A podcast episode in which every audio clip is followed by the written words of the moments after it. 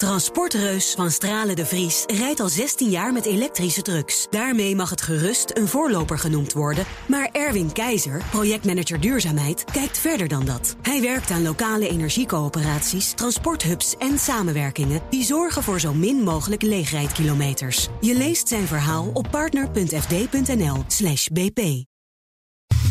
Factgoeroes. En daarom is bij ons onze eigen factgoeroe Frank Leeman. Frank, goedemorgen. Ja, goedemorgen. We gaan het hebben over een, uh, ja, over, laat ik het maar zo zeggen, de dictator van China. Ja, Biden, ja. die noemde hem zo. Hè? Vorige week, de leider van China, uh, Xi Jinping. Uh, is niemand ontgaan, denk ik. Uh, maar wat mij opviel is dat de premier van Nieuw-Zeeland, Chris Hipkins... die reageerde daarop aan de pers door te zeggen dat hij, dat hij het daar niet mee eens is. Dat Xi geen dictator is. En dat welke vorm van overheid China heeft, dat is aan het Chinese volk, zegt hij. Maar een reporter vraagt hem dan heeft het volk in China daar dan iets over te zeggen?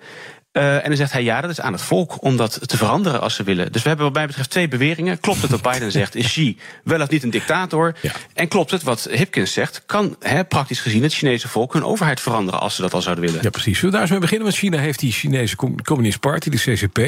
Uh, Hipkins die zegt, ja, inderdaad wat je al zei, als de bevolking een ander systeem wil, dan moeten ze daar wat aan doen. Maar kan het volk daar wat aan doen? Dat is natuurlijk ook kenschetsend voor of je een dictatuur hebt of een democratie.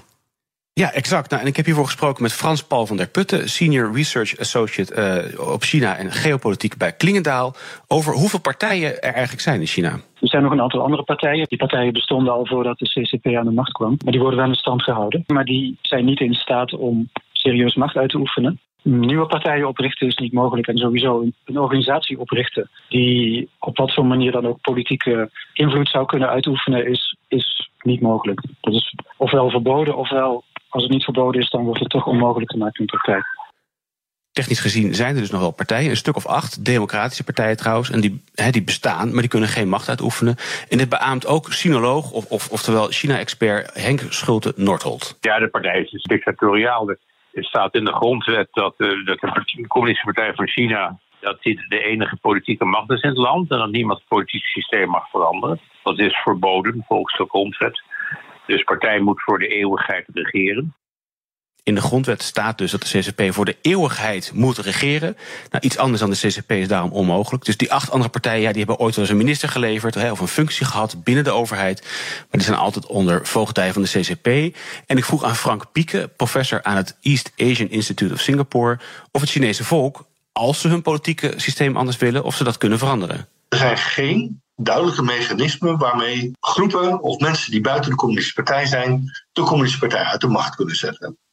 dat systeem is zo in elkaar gezet dat dat niet kan. En ik heb dan ook gevraagd: is, er, is er echt geen enkele manier, geen maas in de wet of zoiets dergelijks, waarop ze er iets aan kunnen doen? Ze zouden er iets aan kunnen doen, maar dat zal heel veel bloedvergieten ten gevolge hebben en China vele decennia terugwerpen in haar ontwikkeling. Ja, dus kortom, hè, wat die president van Nieuw-Zeeland zegt, ja, dat is eh, de, laten we zeggen, uh, de makkelijker gezegd dan gedaan award van het jaar. Want feitelijk kan de bevolking van het politiek systeem echt niet veranderen, anders dan via een oorlog of zoiets dergelijks. Ja, nou hoorden we Schulte Noordtot al zeggen, sinoloog, in het fragment. de partij is een dictatoriale partij. En dan zou je kunnen zeggen, nou, wie staat er aan het hoofd van een dictatoriale partij? Een dictator, dat is meneer Xi Jinping. Ja, precies. Dat de CCP een dictatoriale partij genoemd kan worden. Daar zijn ze het ook over eens, de experts. Hier bijvoorbeeld ook Frank Pieke over de partij. Het fundamentele principe van de Volksrepubliek China is dat de Communistische Partij de drager van de, de het dictatuur van, de van het proletariaat is. Ja. staat in de grondwet.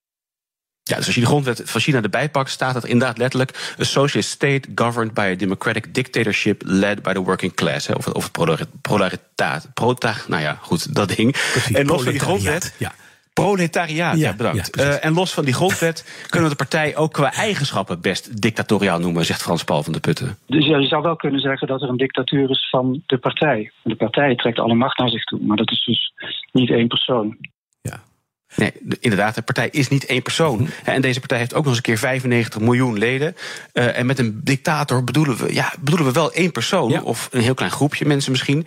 Uh, en in dit specifieke geval bedoelen we Xi. Maar ja, Xi is gekozen tot leider van die partij. Ja, maar toch nog eventjes terug hè, naar de definitie. Wat is dat? Wat is een dictator? Wat zegt de definitie erover? Nou, de definitie is niet strak omlijnd, maar dit is wat het woord klassiek gezien betekent. Het komt van de, bij de Romeinen vandaan. Dat iemand tijdelijk in een noodsituatie alleenheerschappij heeft voor de periode dat die, dat die crisis duurt. En daarna dan is de bedoeling dat het weer teruggaat naar de normale situatie. Ja, nou, dat dus.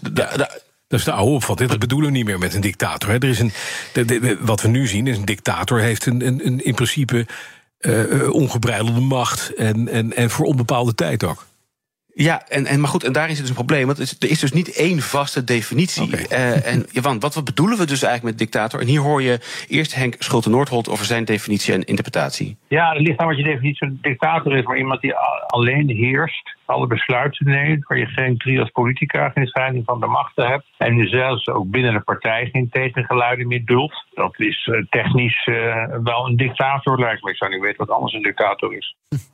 Nou, nou, dat klinkt logisch, vind ik. Maar hier hoor je Frank Pieken over de definitie. Een dictator is iemand die uh, als persoon regeert. En niet uh, als uh, iemand die een bepaalde functie heeft. Nou, als je die meetlat neemt, dan is Xi Jinping lang nog geen dictator. En dat gezegd hebbende, betekent niet dat Xi Jinping geen dictator zou kunnen worden. Hij zet inderdaad bepaalde stappen in die richting. En dat doet hij al een flink aantal jaren. Dus hij heerst inderdaad niet als persoon, maar in een functie als partijleider waarin hij gekozen is. En dat zegt ook Frans Paul. Hij staat aan de top van een hele hiërarchie. En, en, en, heeft de afgelopen jaren nog veel meer macht naar zich toegetrokken om die positie verder te versterken. Maar nog steeds is het niet één persoon. Dus niet, niet hij in zijn eentje die de macht heeft in China. Het is nog steeds hij als leider van de communistische partij. En de partij heeft de macht. Kortom, ja, je komt hier qua factcheck dus ook niet le echt lekker uit. Hè? In veel definities wordt inderdaad, je zei het al, alleenheerschappij genoemd of absolute macht. Ja. Maar ja, in dit geval heeft die partij de absolute macht. We hoorden het al via de grondwet. Die partij die kan niet weg. De persoon bovenaan die partij heeft die macht eigenlijk alleen via de partij. En of die persoon, in dit geval een Xi, ja, daarom een dictator is, daar kan je dus over twisten. Vooral omdat het woord dictator niet ja, een duidelijke definitie heeft, een soort van checkmarks. Uh, je kan hem ook subjectief gebruiken.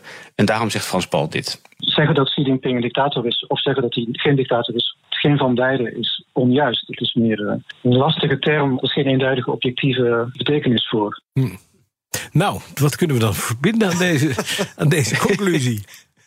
Nou ja, precies. Wat betreft Bidens uitspraak, ja, drie top-experts, drie andere interpretaties. Dus je kan er echt over twisten. Ja. Wel zijn ze het alle drie eens dat Xi, hè, met de aanpassingen die hij heeft gedaan, echt de kant van een dictator op beweegt. Maar ja, of die er dus vandaag al één is. Ja, daar kan je over twisten. En uh, ja, dat Biden het zo bot brengt, daarmee negeert hij in ieder geval de totale werking en opbouw van de grondwet en het hele systeem van het, hè, politiek systeem in China. Dankjewel. Onze factgoer Frank Leeman. Hey ondernemer. Zorg voor een sterke financiële basis en meer omzet door je facturatie, debiteurenbeheer of incasso uit te besteden aan de Nova Groep. De Nova Groep? Ja, de Nova Groep. Kijk op novagroep.nl.